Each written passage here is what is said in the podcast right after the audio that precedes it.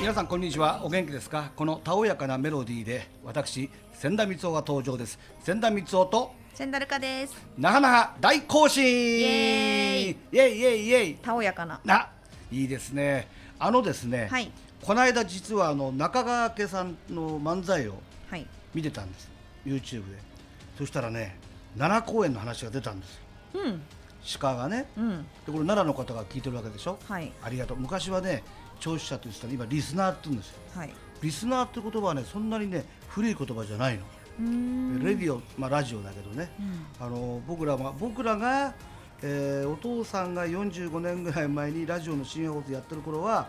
聴取者の皆さんですでへーテレビは視聴聴者取者の皆さんテレビは視聴率、えーラジオは年に2回やる聴取率年に2回しかないのそうだよラジオはねすごい分かりづらいね。分かりづらいっていうかねラジオの場合はあんまり重きを置かないそれでもねああ、そっか、聞いてる人あの数はの生島博さんの朝番組とか、うんそれから森本武郎さんの朝番組は全国ネットで高い聴取率を取ってる、へー聞くっていう字に取るっていう字に率聴取うん率視聴率は見て聞いて率だから字が違うんだけど、まあ、リスナーの皆さん3か月聞いていただいて誠にありがとうございあまりすがとうございえーまおす。かげさまでねあのたくさんのですね、はいリクエストもなくはい。 もちろんはがきもなく、はいえーただただ聞いていただけるそれが一番嬉しいです。どこに送るかまず分からないんだと。そうですそうです禅の心でね、はいえー千田光雄が死んだ光雄になる前に、はい娘と二人で頑張る、はい、六本木からお送りしております。はい六本木からお送りしております、えー、可愛いワンちゃんのピーちゃんもいますけども、はいあのですね今日7月9日なんですよはい。で私今月誕生日なんですよあ、そうですね。何日 29。よくわかりましたね珍しい娘が誕生日当てたの初めてですね友達の誕生日の次の日。あひどいこと言いました えー今日は7月9日ですさてはい。私千田光雄は今月の19日にはい。ワクチンの1本目を打ちますあら。予約したんですね。それで2本目が8月の10日です、うん。もうだってかなりの人が打ってますよね。そうです、えー本当にですねあの反作用か副作用というか、うんまあ反ね、反応とかいろいろ言われ言われ方ありますけども、まあ、あのもう73ですから、はいあのまあ、まだ73ですけどもやっぱりちょっとねワクチンっていうとねあのちょっとドキドキしますねうん。抗体を入れるわけですから、昔ジェンナーっていう人がね天然痘のワクチンを発見して見つけてそれ自分の娘に打ったんですよほうなんか副作用があるといけないって言うんででほらお父さんもともとお医者さんを目指してたからそれで学校はやっぱりほら駒澤大学のあの仏教学部通ったけどおやおや。わけわかんないだろ、うんわけわかんないその後服部栄養学園おやおやえーメガビッグのコマーシャルやってる服部先生の学校はに行ったわけですけど、まあそんなこんなでねその中川家の話に戻りますけど鹿の話をねだいぶ今すごいずれ方しててちょっとついてってないんですけそどうそうワそうクチンを打つこれねあのパパほらデジタルだからあ娘はちょっとアナログ系だからちょっと弱いんだワけどクチンの予約したっていうただの報告だったんですねそうですそれまあでもカリフォルニアの人はなんか打ってるからもうマスクしてないとかあニュースしてるからやっぱアメリカではワクチン60の方がい万いんで人すぐからねいコロナで亡くなってるんですよ、うんだからあの死亡率がつまり前も言ったけど日本っていうのはお家に帰ってきて普通大体靴脱ぐでしょだから欧米諸国は靴のまま入ってくるでしょ、うんうんやっぱりあれはね雑菌とかばい菌とかウイルスがねあーそれからハグするでしょうんだからまあほっぺたに注意したりする、うんやっぱり濃厚接触、うんそういうことでね我々はでも農耕農耕民族なんだけどあまり濃厚接触ないのよこれどこが面白いかというと、字が違うんだけど 濃厚っていうこと はあはははちょっとお父さすごんい今日ね機嫌いいんですすごくすごい一人で楽しんじゃってそう今そうそうそう京都から帰ってきたんですよねそうそうそうそう京都のね、あの龍神さんから機嫌いい理由聞くのも怖いななんなんなんだろうなえなんだろうないやねあのこの間ねはいあのアメトークに出してもらってはいあの6月24日はいそれ反応が良くて、うんでまた出てくださいってすごい反応でしたよとどこですか埼玉県反応市ってあるんだけどこれはまた別の話であれあれ全今日もう話とっちらかっちゃっていや大事な話一本つけます、はいえー私団塊の世代で友達が10人います、仲のいい友達がその10人のうち僕1人だから9人がワクチンを打ったんですうんじゃあもうんそれでその電話したらみんな生きてるんですうはいじゃあ私も打とうってことになって、うんでもお医者様に言うには10分の1の確率で君やばいかもしれないって言われ ていやほらほらよくさ万が一って言葉あるじゃない、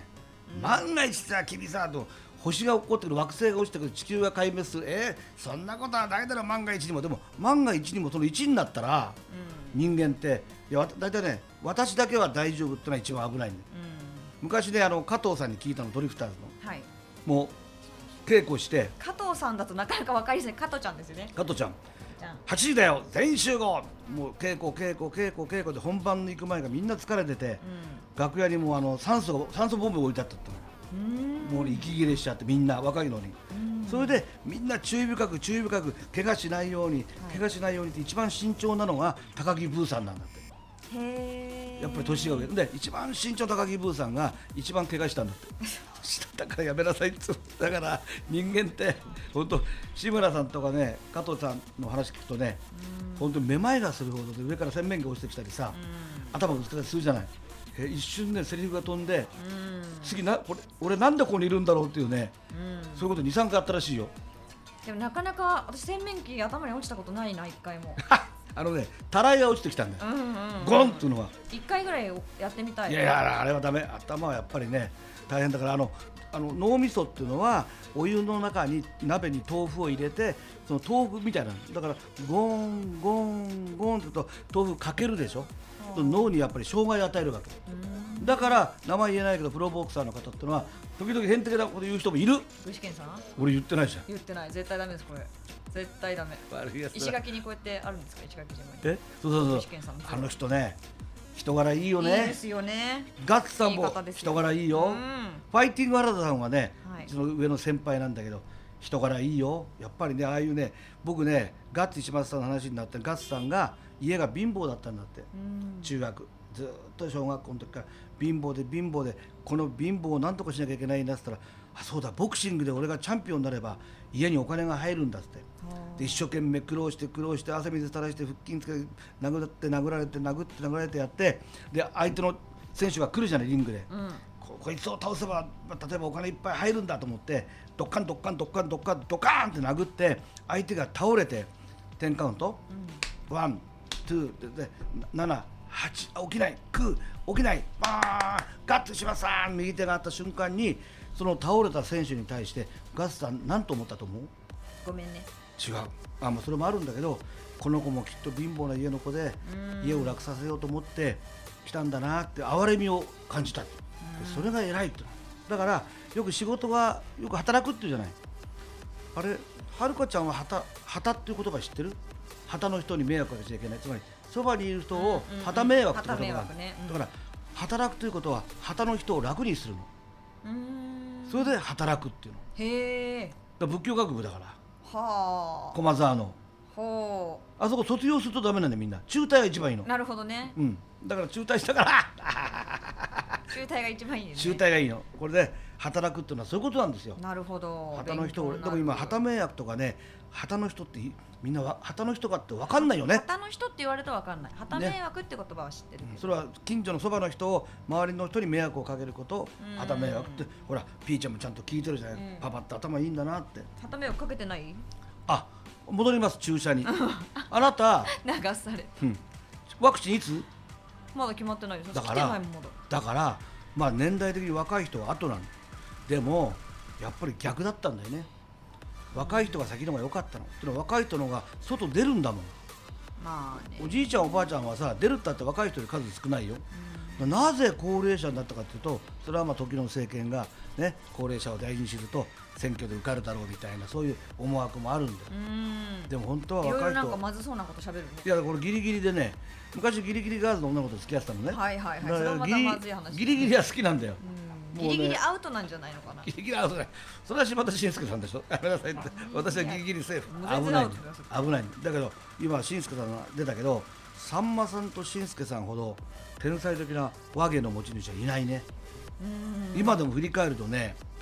まあ、鶴瓶さんは鶴瓶さんなりのあれがあるけどあのテンポの速さはねしかもあのほらおあのある某テレビ局でさ「なんとか全員集合」って番組いっぱい出てきてさ人がいっぱい出てきてマラソンやるあ番組があっはいたじはゃいんはいはいあの仕切りはね生放送5時間だったけど、うんあれはね他の人はあれはさんまさんでも無理だったから紳助さんだからできたっていうことはあるね、うんうん、島崎和歌子さんっていう人と知ってる知っ2人てでるやってたんだけどよく見てるあれはねいまだに見事見事としかないねうーんやっぱり僕らの仕事ってのは最後終わりよければなんとかでエンディングでそれじゃあまた皆さん来週こ次回またお会いしましょうっていう時にその評価が出るわけだけどうんあのねあの頭脳はね島田紳介さんもそうだけど明石家さんまさんもお父さんはとってもついていけない、ううんん、だからそういう意味では尊敬してるのでももう一回あれだよねブレイクするにはいやいや何か仕掛けていただかないといやあの大体その前にブレーキがかかるんだだからこれお父さんうのネタまいネタなんだけどうまくないよ別にまあともかくあの団塊世代が800万人ワクチンを打ちましたでコロナにかからないと思いますワクチン打ったからでもちょっと前にほらインド型とかうんねインド型って俺新しいカレーかと思ったのそうだよねあのインド型が怖いんだよ感染がそうそう強いっていうねそうそうそうあの変異しちゃってそうそうそういいですわ昔インド人でチャダって友達いたんだ けどチャダさんってチャ行ったんだチャダの家まなんでか私聞いたことあるし写真見たことあるな巨船事務所で一緒だだったのターバン巻いて歌ってタるレントさん演歌の方でしょえちゃタレントさんの方だよねそうちゃんと歌手歌手あ面影の日とインドの人が歌うんですよーへー昔さインド人もびっくりとコマーシャルあったんだよへー今はそれインド人失礼だから なんてインド人もびっくりだっつうんでねあれだってでもそんなにねあのヘイトの差別じゃないから、うんみんなに愛されてる、うインドって IT 国家ですごいんだよそうよねあのパソコンそもこね IT がすごいんですすよごいよねインド人も真っ青とかインド人もびっくりとかあったけどそれはテレビのコマーシャルで南南俊明さんという人がインドカレーインド人もびっくりだあるよとか言ってたんだからうーん今だったらダメそう今だったらねダメだだからあのタバコのあのコマーシャルであのパイポってあったパイポ、うん知ってるうん、私はこれでやめましたって小指出したんだからうん私はこれでタバコやめました知ってる私ちっちゃい時それやってたと思う私はこれで会社辞めましたってあれ今になるとねすごいようーん私はこれで会社辞めましたって小指出すっていうのはねなかなかダメだね今は。厳しいね今だつだから逆に言うとつまんないんだよ、うんなんとなくもうちょっとね柔らかい方がいいなと思うんだけどさて今日この頃7月29日私74歳になりますわあすごい昭和22年ですあらら1947年ヤッホー1947年から25を引くと昭和が出るんですよその頃ねし昭和の年代ではあーその後今度平成でしょう、んえー、から何令和でしょ74歳うん短パン履いてるけど今日そうそうこれねこの短パンはやっぱりねあの僕らの時代っていうのはねバミューダパンツって言ったのバミューダ島っていう島があってそこで履いてたからみんながでビキニはビキニあの干渉っていうその海があるんだよそ嘘でれでしょそれでビキニなのへえそうだよへえ何言っちゃってんのそれバミュ俺ーなダんか歩パンツく歩く図書館って言われてんだよへえ今度図書館で昔借りた本さ随分返さなくて怒られた図だ書館なったね、から半ズボンが一番いいんですよなるほどこれただクーラーが夏効くから、うん出かける時はちょっとカーディガンとかちょっと軽いジャンパー持ってくと映画館はあの入る時はいいんだけど中で冷えちゃうから、でもねなかなか同じ世代で74歳の方で、うんうんその膝上のズボンを履いてる人いないでしょう、いや僕らの時代はいるねあの IB っていうねトラットっていうかそのメンズクラブと平凡パンチとかみんな夏は半ズボン履いたのそうじゃなかったら長くなかったの、ナウくなかっうん、長くないのた、ねナウって言葉でも流行ったもんねまた数年前にそうそうそうそうそうそうどこどこナウだからやっぱりね今ここにいるよなうとかねやってたでしょあ松井今入こりましたこにいるよナウがもう使い方間違ってる今ここナウが正解なんですここにいるよナウになはるいなというわけでございましてこの後後半もどうなるかお楽しみにしてくださいはーい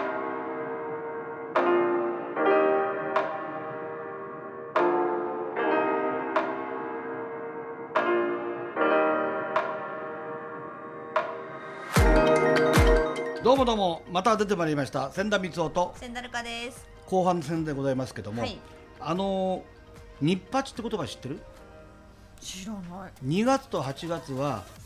成績っていうか営業成績が悪いっていうか景気が悪いうーんこれは日八はねよく昔から言われるんだけど、まあ、特に私何にも知らない人みたいだねそうそうそう大丈夫大丈 夫で2月はやっぱり、ね、寒いからうめちゃくちゃ日本はそれで8月は暑いからんうんその最中にさ今日9日でしょはいで23日からオリンピックでしょうーん昔の歌は知らないだろオリンピックの顔と顔あららんららんららんららんら顔と顔と歌った南春夫先生が南春夫先生がおっしゃったんだからお客様は神様です、そのお客様は神様の半分ぐらいがあと15年ぐらいで皆さん仏様になりますって受けたみたいなのでこの丸鎧でやって いやそれで真面目な話、はい今景気が悪くてオリンピックでまたコロナでこの前ちらっとある人と話しましたある有名人と名前言いませんけどあと100年経った時に100年後の人が100年前にねコロナっていう病気があってね、みんなマスクしてね大変だって話になるんだろうか僕らはもういないけどといううんそれはあるでしょうだって今我々はスペイン風邪の話をしてるわけだから、ちょうどあれはね1918年大正7年大正7年歩く図書館、ね、日本でも26万あ26万人が死んでるんだこれは第一次世界大戦があってもう非常な不衛生な場所でやってその戦争が終わった時から終わる直前からその変な風が流行ってきたのみんなドンパチドンパチ打っててでところがその頃中立国のスペインという国で、中立国のスペインが戦争の時にコロナをで亡くなった方の数字の人数を発表したの世界的にそれでスペイン風邪になった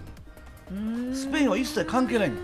かわいそうなんだよあのスペインって国は一切自分何の影響もないへのーわ悪さないのよただ命名が名前がスペインが発祥でもないんだないないないアメリカの兵隊なんです実はだから塹壕ってね土掘ってね不衛生のところ何年もこうドンパチドンパチやってて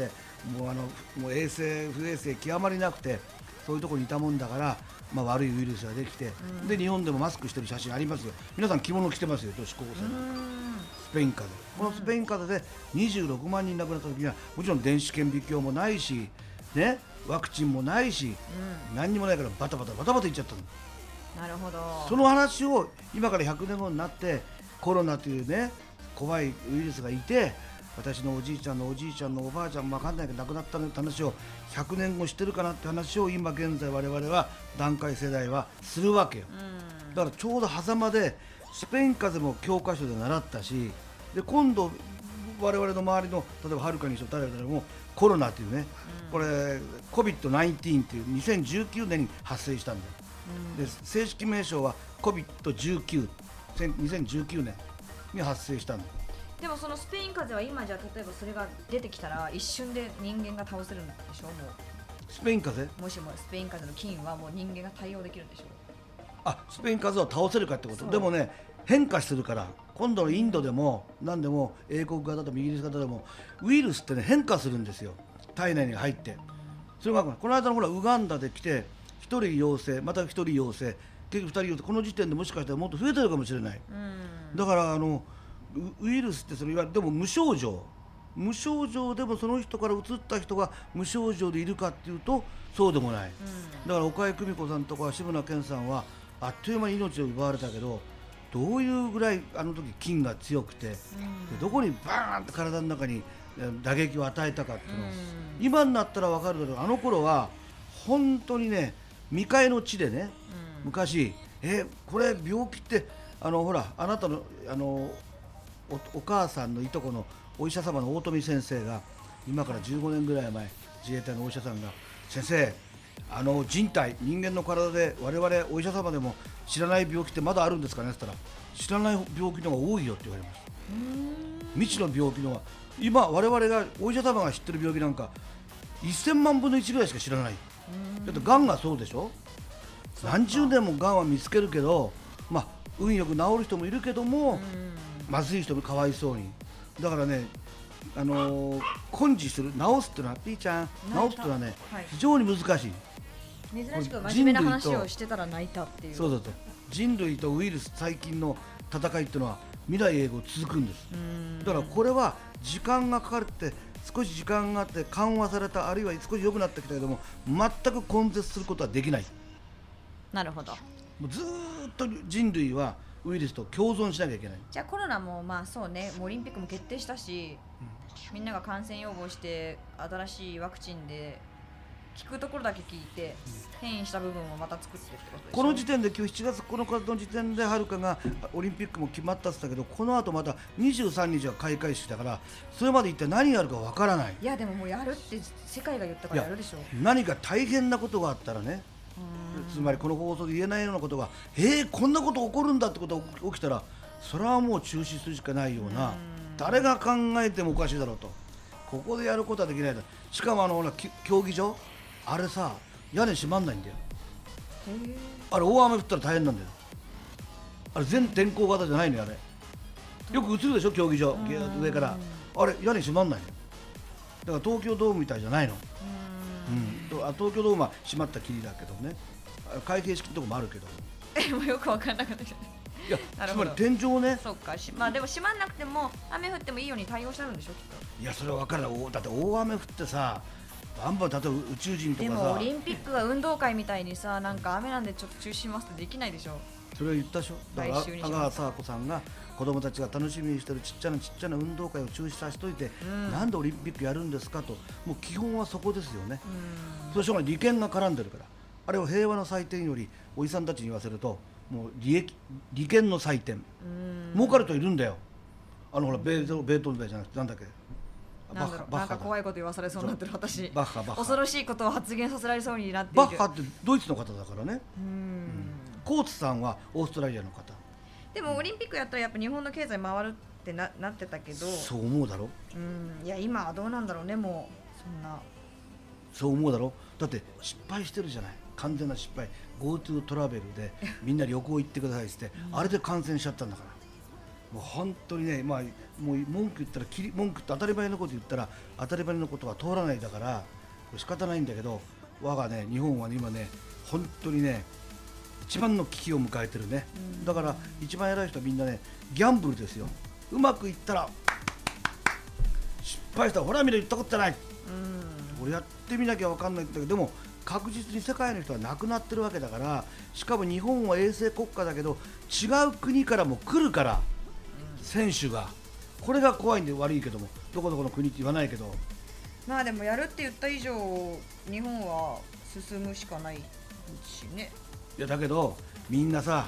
あそっか1回目の東京オリンピック知らないからな知らないもう日本国民が全員さ昭和39年だったのよ1964年なの64から25引くと39なんだよ39年に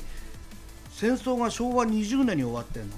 で39年っていうのは戦争終わって19年後、一緒に戦ったドイツ、イタリアはまだまだ復興してないの三国だからね、三国同盟三つ日本だけはもうオリンピックを開けたのよ20年未満ではすごい国だあすごいね、うんそういう時はみんな喜びが違うわけ、うんいやー我が国でオリンピックができるんだオリンピックその顔こに行くとんだ顔そこ行くんだけど、うんその時とわけが違うから今そうだねなんかどうするんですかって全員が思ったまんましかも一番怖いのはオリンピックの裏の顔が全部見えてあこういうことだったのか、そうなるんだだからお父さんいつも言った通り時代はオリンピックよりフリンピックだよ、まただからまた金メダルより変な方に、えー金メダルも大事だけど瀬戸大也ダイヤが一番いいよって話まで言ったけど変なそういうことなの。方に行っているぞ関わらないようにしようか なこの会話はまあ、親子だから、まずいぞ、ね親子だだから一番嬉しいのは日本人だからいやでもだって日本に来てよく経済回るって言うじゃないオリンピックででも飲食店も多分お酒もう出せないでしょで飲食店も開けれるかもわかんないでしょあのー戦争でオリンピックでドイツもそうだけど2回中止になってるね日本でも1回中止になってるんだけどあの原因は世情世の中の状態だと今は病原菌なんだようんもう見えないんだから姿であっという間に人の体に入ってきちゃうよこれ訳が違うだからこのオリンピックでもっと感染したらコロナがあインド型かなんかよくわかんないもうこの国は滅亡しますそれはまたい言っちゃいいやけなそうなことをいやそれは哲学者さらっとして人と思うのもともと哲学者として哲学出知身だらからないよいや哲学だとほら鉄のねうんそっち鉄ができるまでっていう知らないよいやでもこれは何が何でももう成功させるんじゃないのやるからにはであの千葉のほらサーフィンの場所でフェスと一緒にチケットだったらしくてサーフィンのかん何うん見るのと海でフェスをやりますっていうのが一緒でそれを今どうするかって話になってるらしいんだけどサーファーの皆さんはサーフィンイコールこう海の祭りみたいな音楽流してこうガンガンっていうのを嫌がってるみたいねしかし日本のあの海でサーフィンできる波が来るの千葉はありますいやアメリカのよく映画で見るようなパイプラインみたいなまああれなはいでしょ台風の時しかないけど千葉は多分あのテクテクテ結クやっぱパイプラインがチャンチャチャンチャンチャチャンチャ構チャ大きチャいチャのがあンるトかゥルらルルルルそうすごいご機嫌だし携帯になってるしもサーフィうン USA やりたい放題ラララララララすごい74歳になる人すごいんだ元気なんですよ元気ですか元気あればなんで何今でも日ですそんな元気なの猪木さん早く元気になってもらいたいあなですね猪木さん見ました YouTube 電気ですか電気を消せば何でもできるあーだからいろいろあるんだなるほど持っていき方が猪木さんにビンタ何回かされてたよ一回やられましたよなんか写真で見たことあるあのね写真でバーンって打たれて顔がバーンってスローモーションで写真バーンと撮られてタイトルがすごいよ「真人間になれ」だって受けたら自分で受けちゃって「真人間になれ」ってなかなか言われないよねいやいやそうタイトルでかいしもうそれなんもう怪獣とかが言われてるよね でっ人か間いに戻れってことでですっよかい字で「センター真人間になれ」だってあれがあれいまだに持ってるうちになそれ涙出てすごいわえすごいでしょそれすごいこの人ね、私がちょっと不祥事でね、やばい時ね、そのスポーツチーム持ってきてね、パパすごい有名じゃんって見せたんだよ、一面飾ってるとこのお姉さん。ね、すごいなかなか一面飾れないからねなかなか飾れないですよう。んで、その後ひどいこと三面記事になっちゃうんだそうよ。で、それより一面飾ったんだかいら。やーびっくりしたねね、飾ってるその時に岡崎二郎さんという俳優さんが来てくれて、はいここにおまわりさんがいて、筆記してるわけ、過去の二人の喋りを。うーん千田君残念だな捕まって次は必ず逃げ切りなさいって言わ れておまりさんがはってこっち見てそのまま長所そのそのおかげで2日交流が伸びちゃったんあ全部書くの会話そうですよおまりさんが初期し初期をしてい今はじゃあ録音なんですかねやわからないけどへー次は必ず逃げなさいってダメでしょそれダメでしょそれそういうこれねだって放送にしたら多分4分ぐらいになっちゃうんじゃないのいやあ今度ねこの番組にねあのビリー・バンバのお父さんもそうだけどあれすすむちゃん今日来るんでしょ後であと5時ねいやここに呼ぼうと思ったんだけどあいつはケチだからギャラだうんだらかんだ言う から嫌なんだよところが浩次さんはノーギャラで来てくれるって、夜はい健太さん、うんあらだから次回のあ決まったら言ってくださいってあ必りずが来とうごまざすいます浩次さんここに店一遍来てるもんね来てます二三回来てもらってますよ誰二三回あなんかここの店で考えたらさ鶴瓶さんは来てるわさそれからなんとか室剛さん、はい来てるわありがとそれから誰だに西岡さんビリー・バンバン浩次さん結構来てるよね雨宮さんもよくああそうそうそうあとあの人はなんとかひかるさんあミラクルさんも一回あ君この間ねお父さん水田水木有沙さんと仕事したのあなんか写真見た美しいそれであのおじさんお父さんおじさんじゃないお父さんが老人ホームのセクハラおじさんなのはいいいで役だ水木さんが看護師さんで手術引き直しなさいってお尻向けた瞬間お尻触るのは「キャーーいやめてください」って言ったらなんとも74歳いい役持ってますねうん、そしたらなんていうことまたセリフお客様は神様だろって言うんでそれ同じだそのセリフなのそれで監督が千田さんもっといやらしくねちっこくことお尻触れませんかってえー、僕しゃべりはちょっとエッチですけど本当のことできないんですよ言うとちょっと待ってカメラ寄ってはい手千田さんの手のアップからよーいはい ダメダメ違うもうちょっとこうお尻全体を触るもう一回よーいはい7回 NG えー それ全部わざと NG 出したの最低だな最低だ水木有沙さんごめんなさい最低だな人間として最初ね監督に言ったから俺は芸がすごいってのはわざと NG だってなかなかできないよでいやでも水木有沙さん本当私一回お会いしてそれこそミラクルさんと一緒言ったそれあの妖精みたいな人だって妖精みたいな方本当に喜んでたもう手足が長くてそうね足長いの顔がちっちゃくてね美しくてね優しくてねびっくりした僕もいテこィんンカなきーベルみたいだったえティンカーベルそうそうそうそれティンカでーパンの横で仮の飛行機ガラッガラなのよで2人で窓際に座ってあのそこの北九州空港は